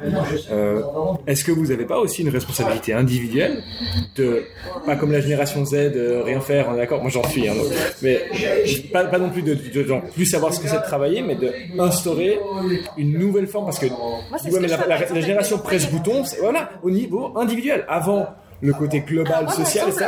Moi, mes employés, C'est à nous. Hein. Ok, ok, vous faites ça. Alors, parce que moi, à titre personnel, euh, moi j'ai travaillé 8 ans dans une étude où ils étaient assez sympas euh, en soi. Ils me disaient toujours, ah, façon, tu fais les horaires que tu veux. Sauf que si je faisais, si je faisais mon travail, je faisais 7h, 21h, du lundi au dimanche. Et encore 7h, 21h, c'était en temps normal quand il n'y a pas d'urgence. Et euh, j'ai fini par prendre mon indépendance. Et honnêtement, aujourd'hui, en tant qu'indépendante, je fais 9h, 18h. D'ailleurs, je bosse tout aussi bien parce que je suis moins fatiguée, bêtement. C'est fou, hein Et donc, en fait. je pense que je dois faire la même quantité de même. Et du coup, euh, mes employés, euh, alors je dis pas si tout à coup il y a une extrême urgence, une ou deux fois par année. Euh, voilà. Mais en dehors de ça, euh, quand je vois qu'il reste un peu trop tard ou quand je vois qu'ils commencent à prendre un peu de retard, déjà tous les lundis je fais le point sur le travail qu'ils ont qu'ils aient une charge raisonnable. Et puis, euh, ben, euh, je, je- je leur fais des remarques quand ils font trop d'heures, plutôt que de leur faire des remarques quand ils partent une fois plus tôt. Et euh, je suis hyper tolérante dès le moment où ils font le job, où ils bossent bien, quand ils me disent ah je peux partir plus tôt, j'ai ci, j'ai ça, j'ai un événement, j'ai machin, euh, bah, c'est quelque chose que je favorise beaucoup. Ça se fait à Mais ce j'ai l'impression de le faire à ce niveau-là, Au niveau individuel. mais j'arrive pas à le faire plus loin que ça pour le moment. Ouais, mais enfin, ça, se fait un peu progressivement. C'est comme une Ah, poupée russe. On commence par ça et euh, Les avocats de Genève sont constitués en association qui s'appelle l'Ordre des avocats. Et puis dans l'Ordre des avocats, il y a les, les avocats de moins de 40 ans. Qui constituent le jeune barreau. Puis Fanny est secrétaire avocate du jeune barreau. Puis elle, fait, elle s'engage aussi d'un point de vue associatif pour faire changer les choses à son niveau, amener des idées. Euh, moi, je suis président de deux, de- clubs de judo pour euh, faire en sorte que ça bouge, à Soumoulin et aux Eaux-Vives. Euh, je suis aussi, euh, enfin, je me suis engagé en politique aussi pour euh, changer les choses. vous le faites à, à votre échelle, quoi. C'est ça. Et après, si ça l'armée. fonctionne, euh, déjà au niveau du noyau, déjà au niveau personnel, au niveau du après la famille, après progressif comme ça, en fait. Aussi euh, au niveau de l'image Montrer qu'on donne à nos enfants, parce que si à nos enfants on donne l'exemple que papa, maman à 17h30 sur la maison, puis qu'ils s'occupent de l'enfant, puis qu'ils arrivent à mener une carrière professionnelle, ça donne aussi des messages différents à la génération future. Mhm, mhm. On trouve cet équilibre gentiment. On y arrive à part ça. À part ça, je pense. J'ai l'impression. Ouais, ouais. La question c'était, mais euh, quelle est la responsabilité de changer? Je pense que la responsabilité déjà, Bah, bah, vous elle est vers de la individuelle, elle est sociétale aussi. Et après, au niveau macro, c'est aussi quelque chose qui est important. Il faut pas oublier qu'actuellement, on, on vit quand même dans un monde capitaliste qui, qui, qui dépend de plein d'éléments, ce qui est ce qui est un constat. On a aussi un, un, État qui doit prendre, que ce soit l'État fédéral ou l'État cantonal, qui doit prendre certaines décisions. C'est aussi au niveau individuel la responsabilité. Puis, il faut trouver le, le, juste milieu. On peut pas simplement tout recevoir, comme je disais avant, mais on doit aussi donner aussi quelque chose. Et c'est vrai que ça, c'est vraiment un petit peu la, force de chacun de proposer, d'aider, de, de changer les choses. Mais c'est pas forcément donné à tout le monde, parce que de nouveau, chacun a des, a des capacités qui sont différentes. On va pas forcément demander à quelqu'un pèse 60 kilos de lever 100 kilos euh, au fitness, comme on demande à quelqu'un euh, beaucoup plus lourd. Et c'est différent. Bon, j'ai deux dernières questions. Après, je vais pas vous gâcher la soirée non plus. Quelle heure il est Oh là là, il est déjà 20h presque. C'est des questions que, hum, qui sont souvent posées par un type que j'écoute, que j'aime bien. Mais heureusement, il n'y a pas de droit de droit d'auteur sur les questions donc, qui me permet de la reprendre, de la plagier. c'est simple, c'est en gros, qu'est-ce c'est le conseil que tu donnerais à, un- à une jeune fille ou à un jeune gars euh, de 15 ans qui se lance dans la vie, que c'est pas trop ce qu'il veut faire et euh, qui doit choisir un peu une voie, pas professionnelle forcément, mais genre le conseil, je sais pas, la, la maxime que tu te donnes tous les jours pour être une bonne personne. Parce qu'en fait, le but de ce podcast, tu l'auras compris, c'est pas de savoir forcément ce que tu penses de tel ou tel problème politique. Ça, je suis sûr qu'il y a plein de journalistes qui feraient ça mille fois mieux que moi parce qu'ils sont formés pour et qu'ils sont compétents. C'est plus de savoir si je vote pour toi et que en gros je sais pas ce qui va se passer comme problème politique. Crise du Covid est un exemple, hein, on sait pas du tout ce qui allait se passer. Ben est-ce que pour moi tu corresponds à ce que je souhaite être une bonne personne aux manettes pour quand il n'y a pas de slogan, il n'y a pas de préavis, il n'y a pas de d'opinion préconçue. C'est ça mon objectif avec ce podcast, c'est révéler par la discussion qui tu es et pas juste ce que tu penses. Parce que je trouve que ça, a un intérêt. Donc, qu'est-ce que tu donnerais comme conseil pour être une bonne personne à quelqu'un qui aurait 15 ans, 14 ans, qui n'a pas encore de notion, tu vois, complexe de, de- de- d'équilibre des forces, de la balance, de...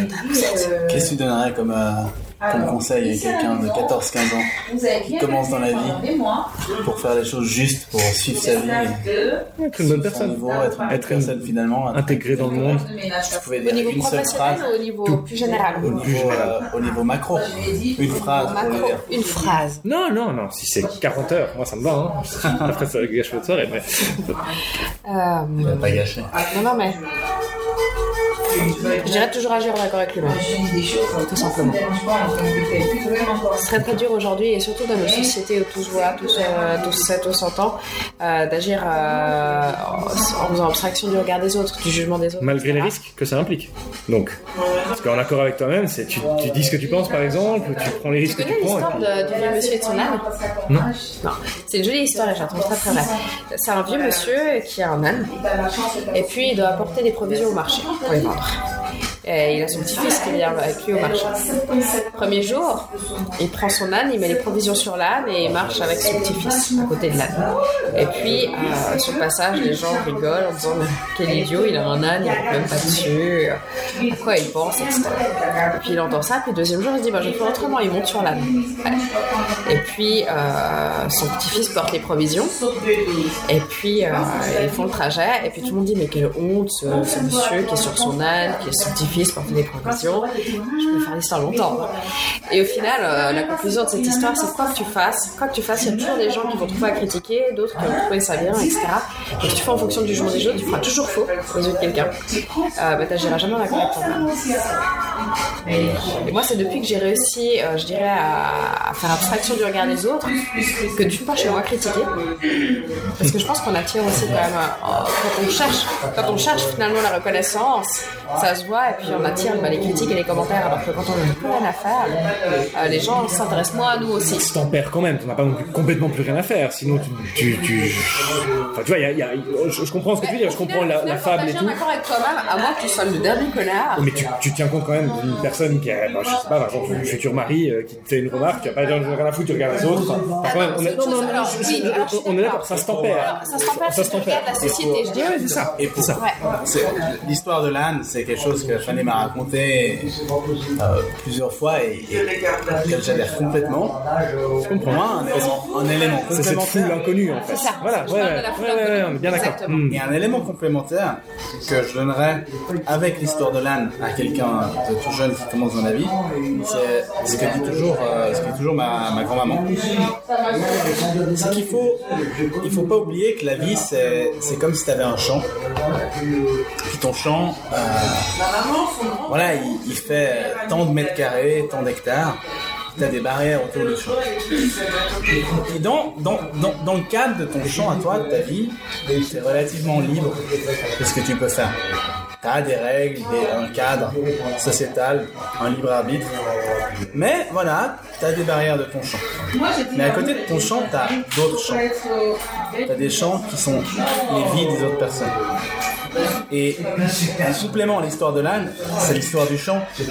C'est que tant que tu fais quelque chose pour lequel tu es convaincu, il est fondamental de ne pas dépasser la barrière du champ d'à côté sans ayant discuté, sans avoir demandé l'autorisation à la personne, parce qu'autrement tu, tu violes le champ, tu violes la barrière de l'autre. Et ça, c'est une histoire qui m'a toujours, qui m'a toujours beaucoup touché aussi. Puis une troisième histoire, si je pouvais dire une troisième chose à cette jeune personne qui commence dans la vie, c'est quelque chose que j'ai toujours suivi depuis très très jeune. C'est ça de ma maman, en fait. C'est toujours euh, très euh, champêtre, vu que c'est en d'origine. La joie. Mais non, la, la, la Franche-Montagne. Ah pardon, je croyais, je croyais que t'avais dit la joue. Ah, la joue, pardon. La joue, OX. La joue, la joue Perret, etc. Ouais, ouais, ok. Dans les Franches-Montagnes, Ouais, bah, je vois bien. c'est important d'avoir euh, un jardin fleuri, souvent avec des géraniums. Et puis en fait, l'histoire de maman, c'est c'est la suivante, c'est que pour, euh, pour vraiment être bien aussi avec toi, ce qui est, ce qui est très important chaque jour que tu vis, c'est d'apprendre quelque chose. En fait, la métaphore qui été utilisée depuis qu'on est tout petit, c'est que, ben, en fait, ton jardin, il est, il est vide ou il est rempli, mais c'est toi qui décides. Mais pour qu'il soit rempli, il faut que tu ailles planter des fleurs. Une fleur, c'est quelque chose que tu apprends de nouveau, quelque chose que tu as été curieux, quelque chose que quelqu'un t'a apporté par la discussion, quelque chose que tu as lu dans un livre sur Wikipédia, euh, en euh, regardant un graffiti qui t'a beaucoup plu, une œuvre d'art, mais tout peut être une fleur, mais il doit y en avoir une par jour. Puis si tu as pu planter une fleur par jour dans ton jardin, bah, tu as réussi ta journée. Donc moi je dirais la métaphore de l'âne, la métaphore de la barrière et la métaphore du jardin. Et euh, allez, la dernière question, c'est euh, c'est quoi le, le sens? C'est quoi le, le but? C'est une question de conseil que tu donnes, c'est une question, l'objectif de ce conseil finalement. Pourquoi on, pourquoi on fait tout ça C'est quoi l'objectif Le sens de la vie, en fait. C'est à chacun de le trouver, le sens de sa vie. Ça peut pas être unique. C'est le fait de le chercher, le sens. C'est la recherche. Non, mais alors, peut-être la recherche ou. Alors, ça dépend, mais je dirais que ça, ça dépend de chaque personne. Chaque personne trouve un sens différent à sa vie. Euh, par exemple, à titre personnel, hein, Ah, celle, ouais, euh, celle de la vôtre. Euh, moi, j'ai été élevée un petit peu dans, dans cette famille euh, classe moyenne supérieure classique où, où quand tu réussis ta vie, t'es marié, t'as des enfants, euh, t'as une maison, un chalet, etc. Et euh, avec mon ex-mari, euh, j'avais euh, un peu vie. On avait une maison, on était mariés, etc. Qu'est-ce que je me fichais Et qu'est-ce que je m'emmerdais euh, Et en fait, je suis arrivée à la conclusion que moi, le sens de ma vie, c'est plutôt de, de pouvoir rire au quotidien, d'avoir des moments simples, etc. Le reste, je m'en foutais un peu. C'est pour ça aussi que j'ai changé de job, que euh, j'ai tout, envoyé bouler en même temps. Hein, mon, mon ex-mari, mon job, mon machin, etc. J'ai fait, ok, je, je, je- ça me va pas. Et, et au final, euh, pourtant, je remplissais tous les critères de la vie parfaite sur le papier. Sur le papier, c'est-à-dire dit par la foule. Exactement. Euh, mais moi, ça me rendait absolument malheureuse. hein. Et puis, euh, puis ça me convenait pas. Et puis, euh, bah, finalement, pour moi, le sens de la vie, c'est c'est de profiter de chaque des petits instants quotidiens, d'avoir un job où, où je me trouve et où j'ai un accord avec moi-même et je peux le faire en tant qu'avocate. Et puis, où j'ai suffisamment de quoi subvenir mes besoins tout en ayant suffisamment de temps pour pouvoir profiter de, de, de, au maximum. Donc, après- mais après, ça, c'est propre à chacun. Ça fait partie, je pense que ça dépend des expériences, du vécu, de l'éducation. C'est dur de donner à quelqu'un un chemin de vie. C'est faux de donner à quelqu'un un chemin de vie.